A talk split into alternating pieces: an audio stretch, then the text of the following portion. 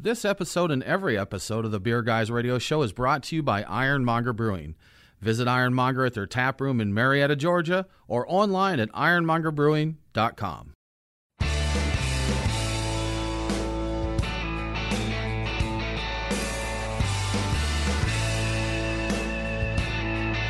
Open up a tab, grab a seat, and pour a pint. It's time for the Beer Guys Radio Show, You want free beer? Go to the brewery. dedicated to the art, science, and enjoyment of craft beer. Yo, what's wrong with the beer we got? Now, here are your hosts, Tim Dennis and Brian Hewitt. And welcome to the Beer Guys Radio Show. We're broadcasting from the Beer Guys Radio Studios in Marietta, Georgia. And this week, we're talking with Victory Brewing Company. I am Tim Dennis, and with me, as always, is my good friend and co host, Brian Hewitt. Hey, Tim. So joining us today, we have Victory Brewing co-founders Ron Barchet and Bill Covaleski. We're going to talk about a quarter of quarter century of brewing and monkey business, classic beers, beers with a purpose, the all new Brotherly Love hazy IPA, and uh, you maybe some explosive other topics. Other too. topics, Yes, right? Exactly. Yeah, yeah. Guys, thanks for joining us. Very welcome. Thank you for your hospitality. Yes, thanks. So, what's in your glass, Bill? Are you enjoying a cold one this evening? I have some Dirt Wolf on deck. Okay. I just was uh, getting myself a little bit hydrated before that, so uh, I'll get into the Dirt Wolf soon. All right, all right. Ron, how about you? I have a little bit of homebrew ready to drink. Homebrew. We're going to talk about that later, Ron. I figure we got to we got to do some homebrew talk there. So definitely, definitely. Always love that. Brian and I discussed this. Our first topic coming into the show. If we wanted something so abrasive Yes, coming in, but we said we're going to go with it. We're going to go with it. We saw that you actually had an explosion at one of your tap rooms, your Kennett Square tap room in January. Yeah. We want to know how is everyone? Uh, are you doing okay? Did you get it figured out? Well, you know, a fire is a very unfortunate thing, but we're very fortunate in that none of our team members were on site, so we had no injuries. And the facility is actually in a three story apartment complex. And the good news is that everybody, all of our neighbors in the community, had a little bit of foreshadowing of something was going down, and, and they all got themselves out. So, absolutely no injuries. No injuries. Oh, so that's really good news. Yeah. what happened that the neighbors had a foreshadowing there? What was the the culprit? Uh, some electrical disturbances I were see. noted by them. Okay. And they got themselves together and decided to skedaddle. Let's get out of here. The- and And they, it was just like a power surge, maybe. Oh, And it was an then the explosion. explosion. And then the explosion. And So- then the explosion. So was it basically just a power surge that made something go off eff- effectively? Well, you know, we're not trying to withhold any information from you and the listeners, but there is an investigation, um, Oh, which actually the fire marshal had uh, anticipated we'd have results the last week of April, and then notified us that they were looking at June resolution. June. Oh wow! Yeah, we touched on a hotter topic than we realized. there, Bill, Wow, I, so- I, I didn't realize We'll it was a hot stay news tuned. story from uh, Yeah. January. I thought at this point. So how soon do you figure that uh, tap room's going to be open? Is it open already, or no, it's not. Our kitchen sustained the most damage, and the apartments directly above it. It was kind of a localized fire, so there's areas, there's apartments, and really areas of our first floor space that were more or less untouched, but a little bit of smoke.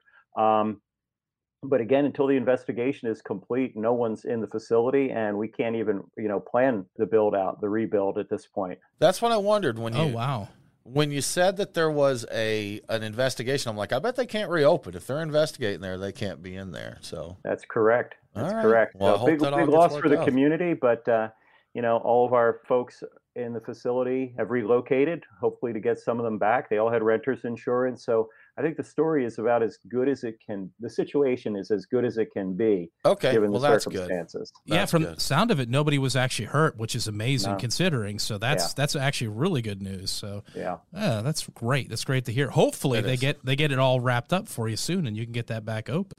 Get it figured out. Sure enough. That's the aim. Well, Tim, I think it's time for us to get into the beers of the week. Now it's time for our Beers of the Week. Brought to you by The Nest, craft beer and barbecue in downtown Kennesaw, Georgia. TheNestKennesaw.com. Brian, as you may have guessed, we have a great list of beers to sample today. We've got uh, Victory Brewing is on deck Yes. here. So we are currently drinking the Brotherly Love Hazy IPA, which we will talk about more in depth in just a bit. We've also got some Sour Monkey to get into. And Brian, I think you broke out a hashtag drink your cellar. That's right. I, Beer, I have a ya? 750 of Sour Monkey from April 30th of 2015, and I have no idea how it's going to be or how it will compare to the other ones. So uh, that's going to be a Yeah. little bit of a wild card, but uh, it's been waiting for a moment like this to open. Some beers wait a lifetime for a moment like They this. do. Tim. They Yes. do. So how how does Sir, how is vintage sour monkey doing? As a six year, how should we be looking there? Well, I'll tell you, we're really looking forward to your impressions of it. Okay, right? You're okay. the boss here. We'll Um, get it then. Now, All the monkeys age well. well, that's good. That's good. Has the process of making that particular sour mu- has it changed a lot over the years, or is it pretty much the same thing, just different formats in terms of bottling? Oh, I'd say that we've refined the process over the years. It's a tricky beer because it has a high gravity, of course, high alcohol. And with the, the level of acidity that's ro- sort of required to strike the right balance, it can be tricky to get all the variables right. So, really, it's been more a refinement of the process of making it such that we're more consistently hitting the proper specifications, which, believe it or not, it's such a strong a beer like that, it's very important that you balance that acidity with the sweetness or the residual gravity of the beer. And so I would say the, the most that's changed is figuring out ways to make that more consistent process. And it's been a journey, but a good one. What was the first year for Sour Monkey? I think that would have been maybe the, the bottle that you have, Yeah. 2015. Okay, all right, Yeah. we're going. Uh, to- it was back very there. popular at the time. It was one of those ones where you got to grab that up. There was a couple of other ones like a.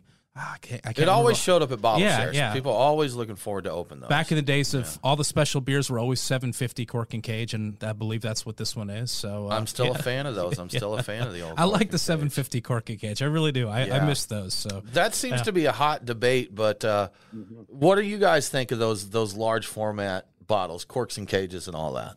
We jumped in feet first in 2002 when we got our new Krones bottling line. We treated ourselves to a uh, pretty expensive bell and whistle in order to do the corked and cage 750s because at the time it was a real opportunity to stretch beers out and um, allow them to be aged so that we can have different flavor impressions and experiences over time.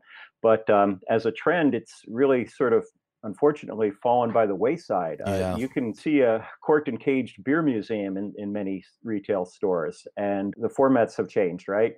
Right. That's Yeah. you can see a museum in my beer closet That's too. right. I'm a big fan. the retail shops that I like that do that, I like that. I'm like, oh, they've cellar aged it for me, so I don't even have That's to worry right. about Go that. in there. Pre-aged.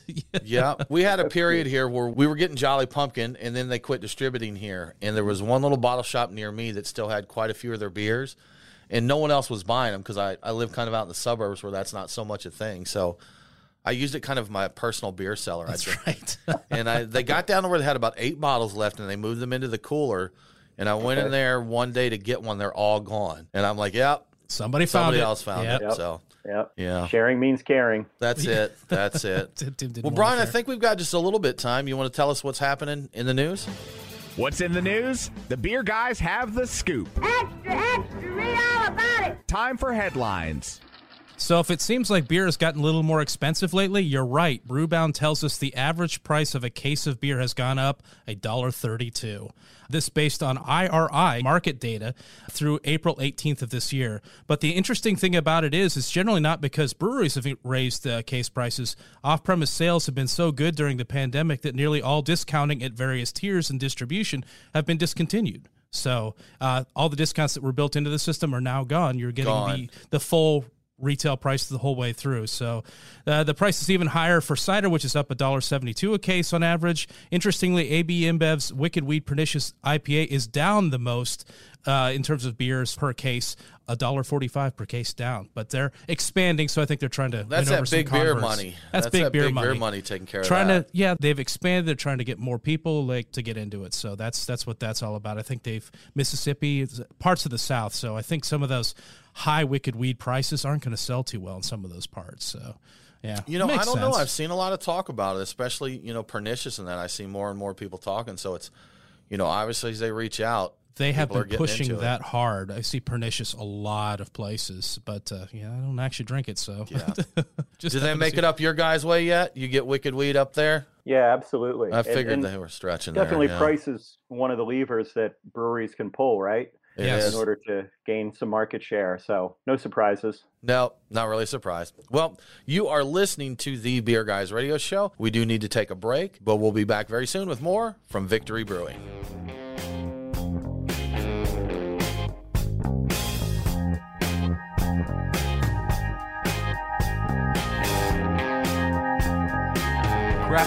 Forged with a reverence for tradition and new styles that start a revolution. Ironmonger Brewing. The brewers at Ironmonger Brewing pride themselves at being masters of barrel aged, hoppy, and sour beers. They invite you to their tap room in Marietta, Georgia to taste and see. Also, visit their barrel room for an intimate drinking experience with great live entertainment. Keep up to date on all things Ironmonger by liking them on Facebook. Ironmonger Brewing, establishing a new standard in craft beer.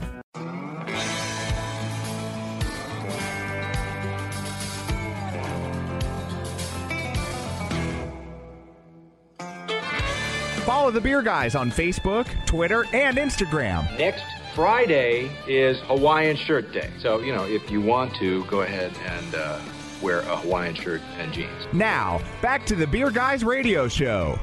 Welcome back to the Beer Guys Radio Show. Remember, all episodes are available on demand, so if you missed the broadcast, get the podcast. Beer Guys Radio is available on all popular and unpopular podcasting apps. Now let's get back to Victory Brewing Company. Ron and Bill, thank you again for joining us. We've got sour monkey in our glass now, so things are Yep, happy already be back. already looking up here. So it's good times. Uh, Ron, we got a question for you. Bill, you can chime in too, but we're gonna bug Ron all about uh, home brewing here. And this is something probably you, you probably haven't talked about this in a long time. And a lot of brewery owners mention they don't get a chance to, or some don't even want to We talked to homebrew some. anymore. They're like, no, I get enough Yeah. beer in my life. But Ron, you homebrew, is that correct? Yes, I do. And actually, that started because Bill gave me a gift of a homebrewing kit in 1985. 1985. so- Good times. So Bill does start the whole process by uh, getting me involved in homebrewing. What happened was before we started Victory, when we were working at Baltimore Brewing Company and me at Ultimate Brewing Company, I really lost interest in homebrewing at that time, and I really lost interest in home brewing until probably 2017 or 18 when I just found that I just needed to get back into it. And so it was very normal for me to have absolutely zero interest in homebrewing for 25, 30 years. right. Uh, yeah. But but I missed it, and and I really realized that I missed it, and so I went headlong back into it and built a one hectoliter brewery, which is about 25 gallon batch size. That's, an bigger than impressive size. That's like when even when we were brewing, that's like three months worth of brewing for us, Brian. So in one go. Yeah, yeah. yeah. Can you tell us about your brew house there? I mean, other than the size, how's your setup there? Oh, it's really sweet. It's uh, it comes from Germany. It is the same system that is used by a couple breweries that operate in the Lake Constance area uh, of Germany, uh, in the region of Tettnang, where we buy a lot of hops. And there's a brewery manufacturer there. It started off as a distillery maker. There's a lot of fruit brandies that are produced in that area.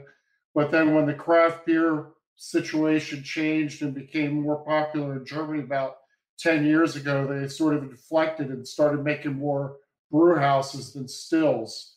Uh, but they have a really nice brew house. What I really liked about it is it functions very similar to a professional small brewery house. So it uses some of the same technologies and has the same capabilities. So I felt really comfortable when I saw that system. Okay, this is very similar to the system that both Bill and I learned how to brew on at Baltimore Brewing Company, which is a two vessel system used for four different vessels as the two each vessel gets used for multiple functions. So it, to me, it just felt like a professional system on a really small scale, and that's what appealed to uh, me about it. You know, since you've told us about the fancy bells and whistles on your brew system, I think it's only fair Oh, that we share about our brew system too. Oh, let's And hear So that. do tell. We've mentioned this a couple times. So I had a little woodworking shop in my garage, and a buddy asked me to help him build an aquarium stand, which he then abandoned. So our brew stand is half of an aquarium stand, That's right. unfinished aquarium stand, and our mash tun is a 48 quart igloo cooler, that's right. Blue. Blue with a very large bass fishing scene stamped in relief in the front of The it. bass is very Love it. dynamically leaping out of the water, as I recall, It is. possibly It's a, eating a, a very animated Yes. bass. And I'll tell you what, we've brewed award-winning beers out of our Mm-hmm. cooler mash tun there. So, but you know what? That's something seriously, guys. That's really great about home brewing. Is look, every home brewer wants a system like you've got, Ron, a nice you know electric brew house. And I have friends who have very impressive brew houses. One of my buddies that ended up starting That's right. Variant Brewing. Yep. His basement was essentially a brew pub, you know, with a nice setup there. But you can start with a, a cooler and uh, or even a kettle if you want to go extract. You don't have to go fancy to start home brewing, correct? Absolutely, absolutely. Some of the best beers made on very crude systems. Uh, it's really it all boils down to the ingredients and the process, and that has a lot to do with who's brewing. But you can make great beer in very simple systems, no doubt about that. I've always believed that. The thing for me was that as I was coming from like the pinnacle of great systems like we have in mm-hmm. Parkesburg and Downtown, that I couldn't step fully down to like the cooler style thing. Get you a fish cooler, Ron. Get you a fish cooler. Did you see a fish cooler? Because they are pretty sweet. Yeah. I'm like, if you see them, it might change your mind. I will have to try now. if they had a one hectoliter fish cooler, He's then pulling he it out, putting in. nothing but big Right. igloo coolers in Right, there. right. If he only had the jumping bass. Just so Right. close. It's so the close. jumping bass. We put four in parallel. Right? That's it. Yes. That's it. Yeah. We can do this. We That's can do We could this. yeah. What I love about his story, though, as well, is that we all, when we start homebrewing, we love the creation, the creation of a liquid that's pleasurable, the flavors that we're able to create. And we tend to experiment a lot, right? As home brewers, you don't have to replicate anything. And then you become a production brewer and you got to replicate. You got to make the same thing over and Right, over and over right. again. And that in itself can be, you know, very fun in a way because it's it's very direct and you're just part of the process. But I like the fact now that he's liberated to go back in time. No one's setting his schedule and telling him what to brew. It's Right. all what he wants to do. Absolutely. So, what kind of beers are you brewing what I was right now, Ron? I'm a real fan of traditional beers and IPAs. So, for instance, I've brewed a Schwarzbier. I brewed a wit beer. I've brewed uh, an English extra special bitter. I've brewed one of my favorite beers to drink is a slightly strong Helles. So, like in Bavaria or in, in the south of Germany, they call it like an export Hell. So, I've made several versions of that, being able to hit targets in terms of flavor. There's been a couple other ones. Bill and I were just discussing maybe doing a Hefeweizen together because that's a beer that Yep. uh, I know that Bill did at Baltimore Brewing Company, and we have a long history of drinking Hefeweizen together. So it might be a classic one to to get us together again in the brew house years Yeah, we it's a fun one to got brew. brew date. I like Yeah, he- yeah, I like seeing Hef yeast go to work because that stuff will that Oh, really yes. gets going. So that's a lot of fun.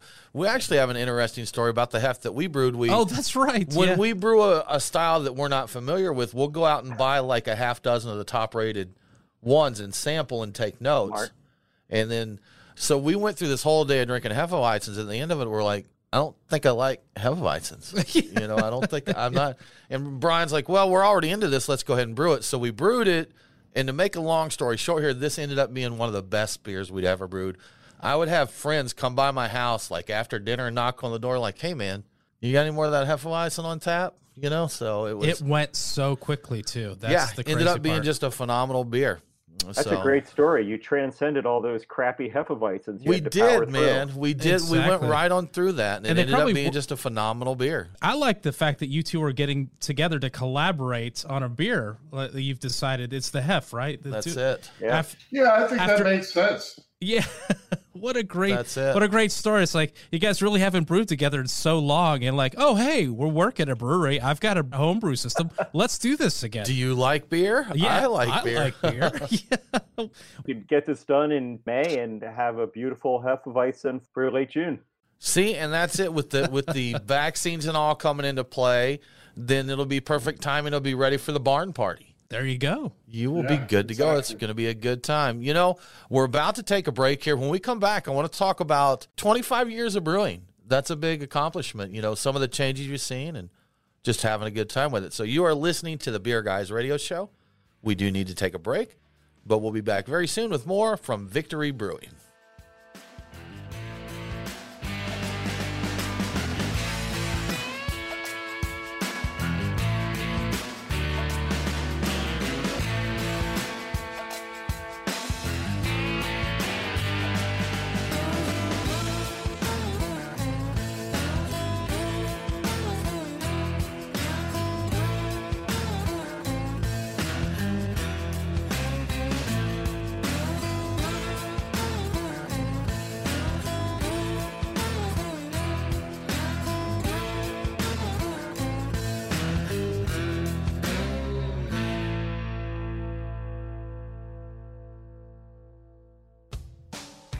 Patio season is here, and the Nest in Kennesaw, Georgia has plenty of outdoor space for you to enjoy a cold beer and some tasty barbecue. They've got 48 taps of great beer, wine, cider, and even hard seltzers, plus an impressive craft cocktail list, so there's something for everyone.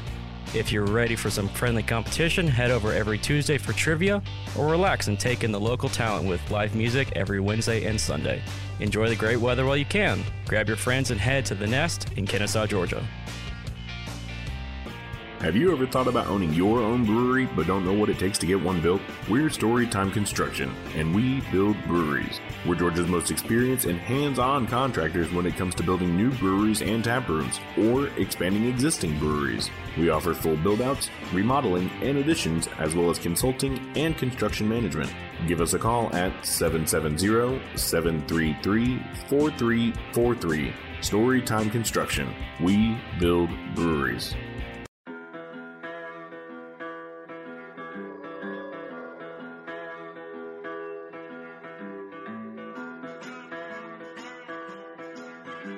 Follow the Beer Guys on Facebook, Twitter, and Instagram. Your revolution is over, Mr. Lebowski. Condolences, the bum's lost. Now, back to the Beer Guys Radio Show. Welcome back to the Beer Guys Radio Show. I want to give a quick shout out to one of our great radio affiliates, KZWY HD4 94.9 FM and 106.3 FM in Sheridan, Wyoming. That's a lot to say in one It sentence. is. Yeah, congratulations. Catch, that's right. Catch Beer Guys Radio on KZWY every Saturday at 10 a.m. Now let's get back to Victory Brewing Company. Bill, I'm going to ask you this one because we just we let you drink last segment when we talked Ron to homebrew, so I hope you don't mind there. But Victory Brewing, 25 years this year, is that correct? That is correct.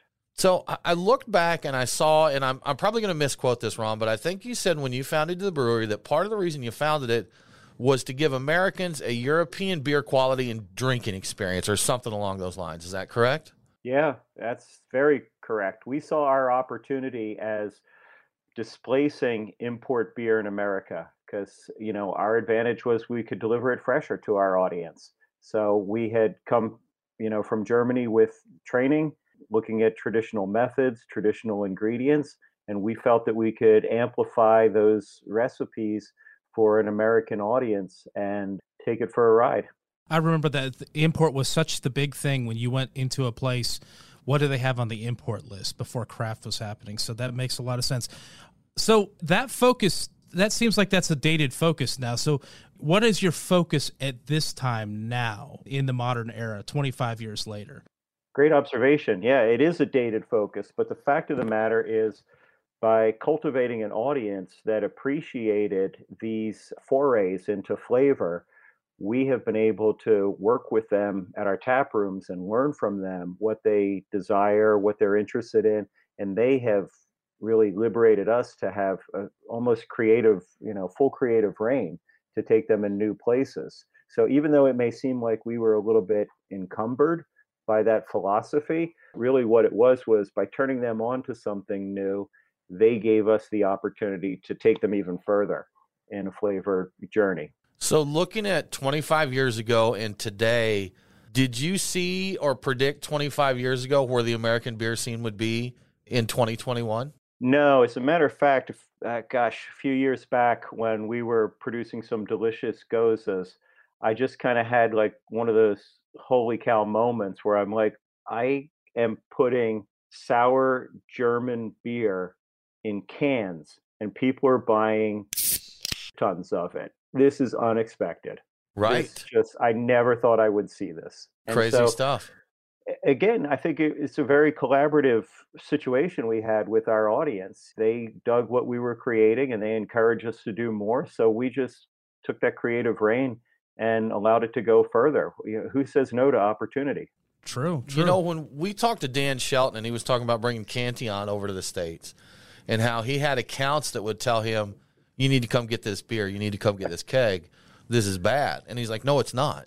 No, it isn't. And just, you know, that he kept fighting for it to yeah. be there. And now it is what it is today. And I don't know if this is true. This is internet rumors, Brian, which yeah. are, are fun to spread. They're 100% true, true every not. time. But I heard that the American beer scene was a big part for the survival and kind of the revival of Cantillon and those other, you know, gueuzes and, and lambics and such. So was the American beer nerds' passion to drink them. I think you're right about that. I mean, you know, if you look at this room of folks talking, we all bought a lot of those beers just to get inspired and enjoy sure. them. And, you know, that was at a down moment for those breweries. They were losing share at the time.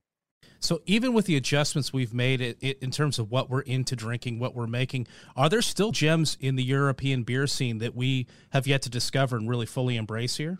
That's a great question. I can't identify one right now. But you know, going back to your question about how is it different what we do today than when you know when we first started, for me, beer is pretty simple. It's got to deliver two things. It's got to deliver comfort and excitement, and those those two things may seem as if they're on opposite ends of the spectrum, you can have the excitement of a great hop aroma and bouquet in a Prima Pils, but it can deliver you to a place that's infinitely comfortable by the end of where Absolutely. you, you know sure. by the time you finish it.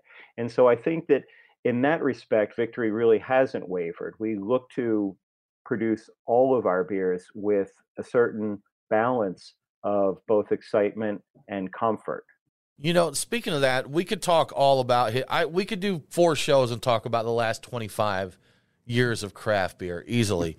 But speaking of victory beers, one that we're drinking here has a really good mission behind it. Really tasty beer, brotherly love. So, can you tell us about this beer and kind of what it represents? it not only represents our next iteration of hazy IPA, where we felt it was important to actually put a little bit of hop firmness back into the style that had gotten a little bit too flaccid in terms of its its, its hop structure overall. Not to complain, but we saw an opportunity to bring a little bit more IPA back into hazy IPA.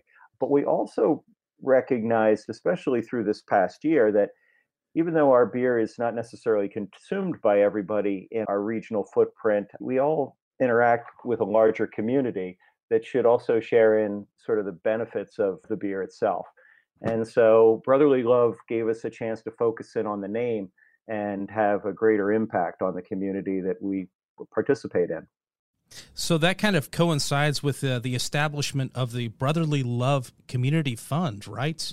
And uh, that the whole mission behind that, yes. Yes. So, in my experience, in our experience, we've always seen that beer is sort of like a, a common meeting point. Um, people who share a beer tend to find common ground, relate with one another better. And so, we just want to take that dynamic and see if a packaged product could bring communities together to cooperate more so. And so, we've put our investment into it in order to, to get this started. And we have a tremendous collaboration working with a partner organization called Back on My Feet that we're really keen on, and that's sort of our first proving ground for what brotherly love could could mean in terms of a uh, a societal impact. So I read that you were actually looking to, with the the Back on My Feet, it combats homelessness, and you're looking to raise twenty five thousand in twenty twenty one to uh, combat homelessness. Correct? That's the goal. That's the goal. You know, it's perhaps a drop in the bucket, but it's meaningful to us, and I think you know uh, we have enough of a uh, a position in the community to we might influence more people to understand the value of this participation. Back on My Feet is really a tremendous situation and, and, organization. Originally founded in Philadelphia, I believe they're up to 17 chapters nationally at this point. and it's one-on-one mentoring with someone who has unfortunately found themselves within a homeless shelter. Probably a unique and terrible situation for this individual, and with one on one mentoring and the challenge of running, some real active participation, they help people rebuild their lives back into employment and home ownership. That's great. It's Yeah, great to see really these great. organizations that that represent. I'm actually going to use this opportunity to shout out one of our friends, Bottle Share. Uh, started by a gentleman. He was a bartender at a local brewery and was hit by a drunk driver leaving from work, and uh, was very seriously injured. He Yes. started Bottle Share, and Bottle Share helps those in the craft beverage industry. You know, just gives them a hand up when they're having a tough time.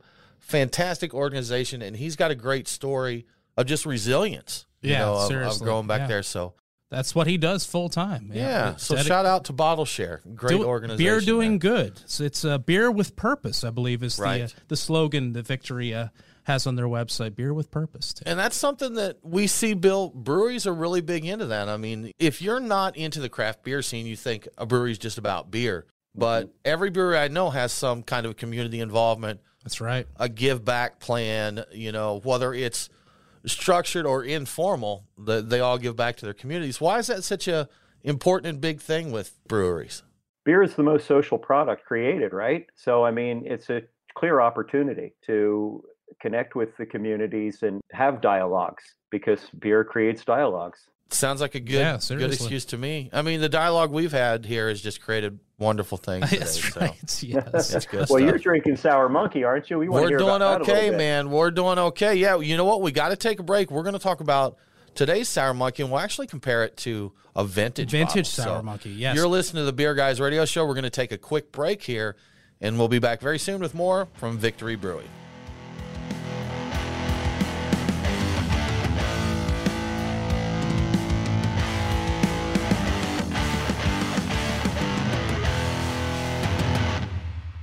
Don't overlook the cheap stuff. That's the idea behind our podcast, Good Swill Hunting. We've got a beer insider, a beer outsider, and the guy who's going to shoot it to you straight. We try it all. Some ain't bad. I would. I'm going to finish this and I'd drink another. Matt, what do you think? I'm, I'm digging it. Others might leave a bad taste in your mouth. It feels like beer for people who want to feel like they're drinking craft beer. First sip impression. You got Yeah, it's a letdown. It's not something I would want to wake up with. Is that something you normally do? I like to have a cold beer to kind of rinse out that morning breath. Oh, okay. We try the cheap beer so you don't have to. Check out Good Swill Hunting wherever you get your podcast.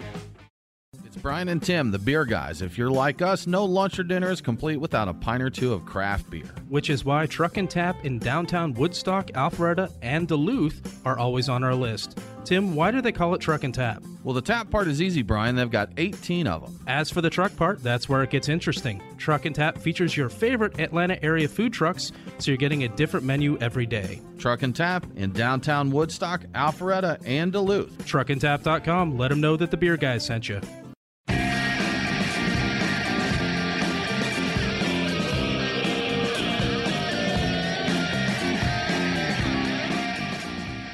Beer Guys on Facebook, Twitter, and Instagram. Roger, Roger. What's our vector, Victor? Now, back to the Beer Guys Radio Show. Welcome back to the Beer Guys Radio Show. If you enjoy the show, please consider supporting us on Patreon. Just go to patreon.com slash beer guys. Patrons get cool perks like beer guy swag and commercial-free episodes. Now let's get back to Victory Brewing Company. Bill, Ron, we are doing we're doing science over here right now, and we have the fresh sour monkey, and we broke out Brian's vintage bottle, 2015, right, 15, Brian? yes. April of 2015. Now, you at home listening to the radio or podcast, you can't see this, but the first thing we noticed is, uh, and you said this is pretty common, Bill, that the vintage sour monkeys get considerably darker, correct? As well as the golden monkey. As well as the Yeah. golden monkey. Okay. All right. So that is something that we we saw here. You know, considerable difference there. Nice. uh, Definitely. oh, yeah.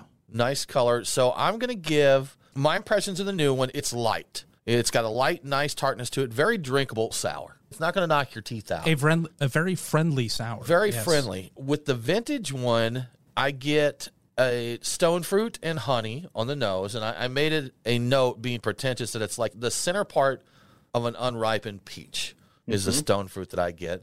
I get notes of kind of a mixed holiday spice, like maybe a little clovey, cinnamony, nutmeggy kind of thing, and then the honey and some dark fruits in there too, maybe a little raisin note to it.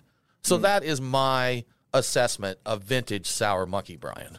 All right, that's very thorough. And I thought that my initial thoughts were something slightly old library about it. And the spices you mentioned, along with a little bit of the raisin, is kind of, I think, what I was thinking about. When you put all that together, I'm like, I get that old library vibe. Sometimes it comes with some oxidation, but it really doesn't. In the best way possible. yeah, right? but uh, in Yeah. this case, I, I don't even really get it the oxidation even in the best way possible, unless it is that raisin component that's in there. A little bit of honey, you know. It's, Right. it's very nice. So, Yeah. Bill, we want to know what do you look for when you're drinking some of your vintage sour monkeys? I'm probably not the best person to answer this because I often keep beers much longer than I should in the name of science. Sure, Yeah. Just see absolutely. where where this process ends up, because you know you can appreciate things that you may want to seek to avoid in the future. What I don't want to see is too much oxidation because then we've got issues that we should be addressing on the packaging side. But other than that, I you know I'm looking for flaws, and in general, I don't find flaws in our vintage aged beers.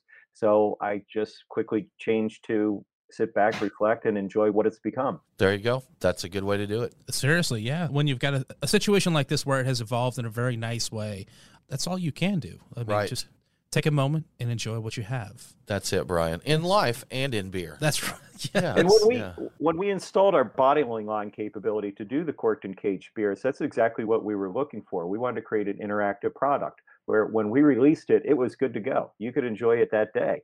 Yet at the same time, you could choose to do what Brian did, hang on to it, Right. wait for it to become something else. People poked fun at me. It sounded like a salesman statement, but I'm like, if you think you're going to like it, buy three of them. Drink one six Yeah. months from today. And if it's improving, then let it go for a year and drink the next one. And if you still think it's improving, let the third one go till whenever. But if at any moment you feel like it's, you know, not improving to your taste, just end the process and invite a buddy over and drink the beer. Drink them all. what is the oldest beer that you've drank and enjoyed? Uh, I had a very memorable 1997 Storm King Stout like three years ago. Okay. But that's Oh, a wow. beer that's very durable. Yeah, Ron, how about you? What's the oldest one you've pulled out and been able to enjoy? I agree. Mine would also have been a Storm King. I'm not sure if it was a 97 or a 99, but Storm King holds up really well. All those dark roast malts and the and the hops in it make it really good. I'm, I'm going to be a little bit of a contrarian here. Uh oh. And Bill probably knows this as I'm winding up, but I've always really appreciated fresh beer. And Sure. I don't Okay. I don't really lay down beer much at all because I almost always prefer it fresh. So it's a pretty rare beer that I'm gonna lay down because I just really a fan of freshness. I I think I'm quite sensitive to the to the flavors of oxidation and knowing what I know as a brewmaster, I just don't like the idea of oxidation at all. So I always have sort of had a bias towards fresh beer. That being said, I've had some great aged beers, but generally I prefer fresh beer. You know, and I think even with craft beer guys, that the fad for I don't know if I want to call it a fad. I don't think cellaring's quite as big as it was. It was huge about Right. five to eight years ago. I, I think, when yeah. craft beer started really booming and people realized you could cellar beer, they cellared everything. Like I've got probably 25% of my cellar is beers I wish I'd never cellared. Oh, mm, yes. You know, and I'm like, man, Right. okay, what am I going to do with these? We've actually got the empty bottle here in the studio.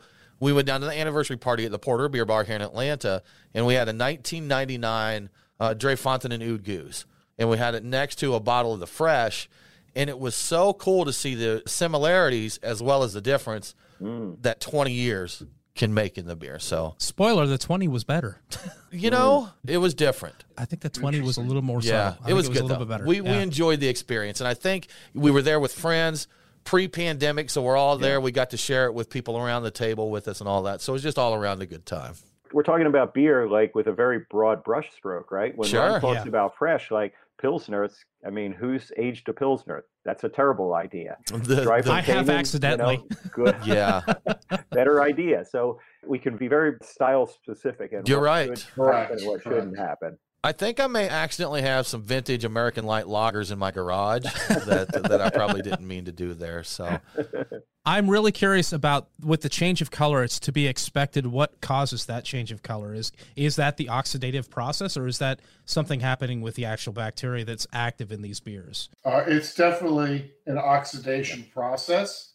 It's specifically melanoidinization. So it's basically uh, a melanoidin reaction that happens very slowly, but given years, it happens. That's any cool. beer, generally any beer will do that. Yeah, that's certainly not the Brett. So Ron's explanation is spot on. more science, man. That's It's good right. stuff. I was curious. I had no idea.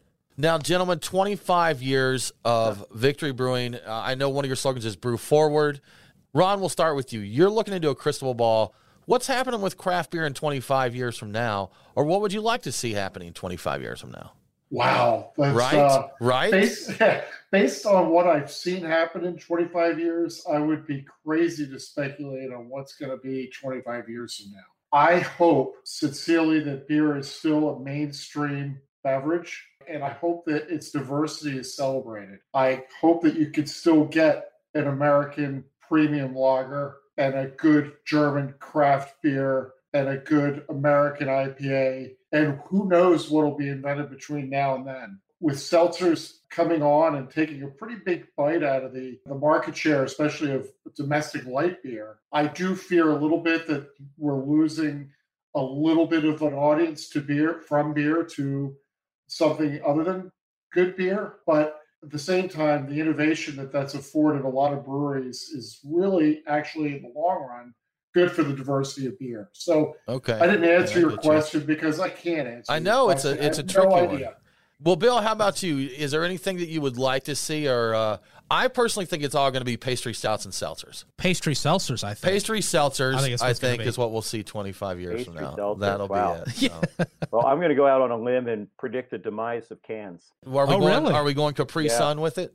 Well, yeah, exactly. We're going to be in zero gravity environments because we'll Yep. have, you know, made such a mess of this planet that we're going to be, you know, squeezing this delicious barley juice in our mouths in zero gravity environments somewhere up above. We're ready And- for it. They already put some beers in bladders or bags or Right. ba- boxed Sure. like Franzia style, you know, Well, that's- for and I- gueuzes. And I'm not sure Carbonaceous friendly there, so our still gueuze days are coming. Brian. Still, oh, still lambic, and still and gueuzes. gueuze. Yeah, I think we're coming up there. So yeah, well, okay. Here, let's see. This one may be a little easier. What are we going to see from Victory in the next year? Wow. In the next year, well, we, Ron and I have a collaborative beer that's coming out in the third quarter uh, to kick off the third quarter that we're pretty excited about. You want to tell them about Brewmasters Union? Yes. The background is that, you know, we have HopDevil, which was the first beer we ever brewed and was one of the first three that were released when we opened. It's struggled over the last few years because it started off as an East Coast IPA, so to speak, and it remains so. And as we know, that's not the most popular style of beer currently. So we got to thinking, like, well, it was really innovative at the time. So then the premise of this beer is what if Bill and Ron were 30 somethings as we were back then today, and we were to start a brewery and wanted to make an IPA? What would that look like? And so it has some of the spirit of HopDevil, but it's quite different liquid because we have more access to more interesting hops than we did. We have an audience that is more receptive to intensity of flavor. And so that's the premise. Well, that sounds like a good one to look out for. Gentlemen, we are out of time here. Thank you so much for joining us. If people want to find out what is coming up with Victory Brewing, Bill, where's the best place for them to go? VictoryBeer.com. There we go. True for 25 years. Easy enough. You've got it. Well, that about wraps it up for this episode of the Beer Guys Radio Show. For more craft beer info, follow us online. We are Beer Guys Radio on Facebook, Twitter, and Instagram. Make sure to tune in with us next week. We're going to get crazy, Brian. We're talking to Hoplark. We're going to talk about hop teas and hop water, What? which mm. aren't even beer. What? That's right. madness. Yeah. So thank you so much for tuning in. Have a great week. And don't forget to drink local. Cheers.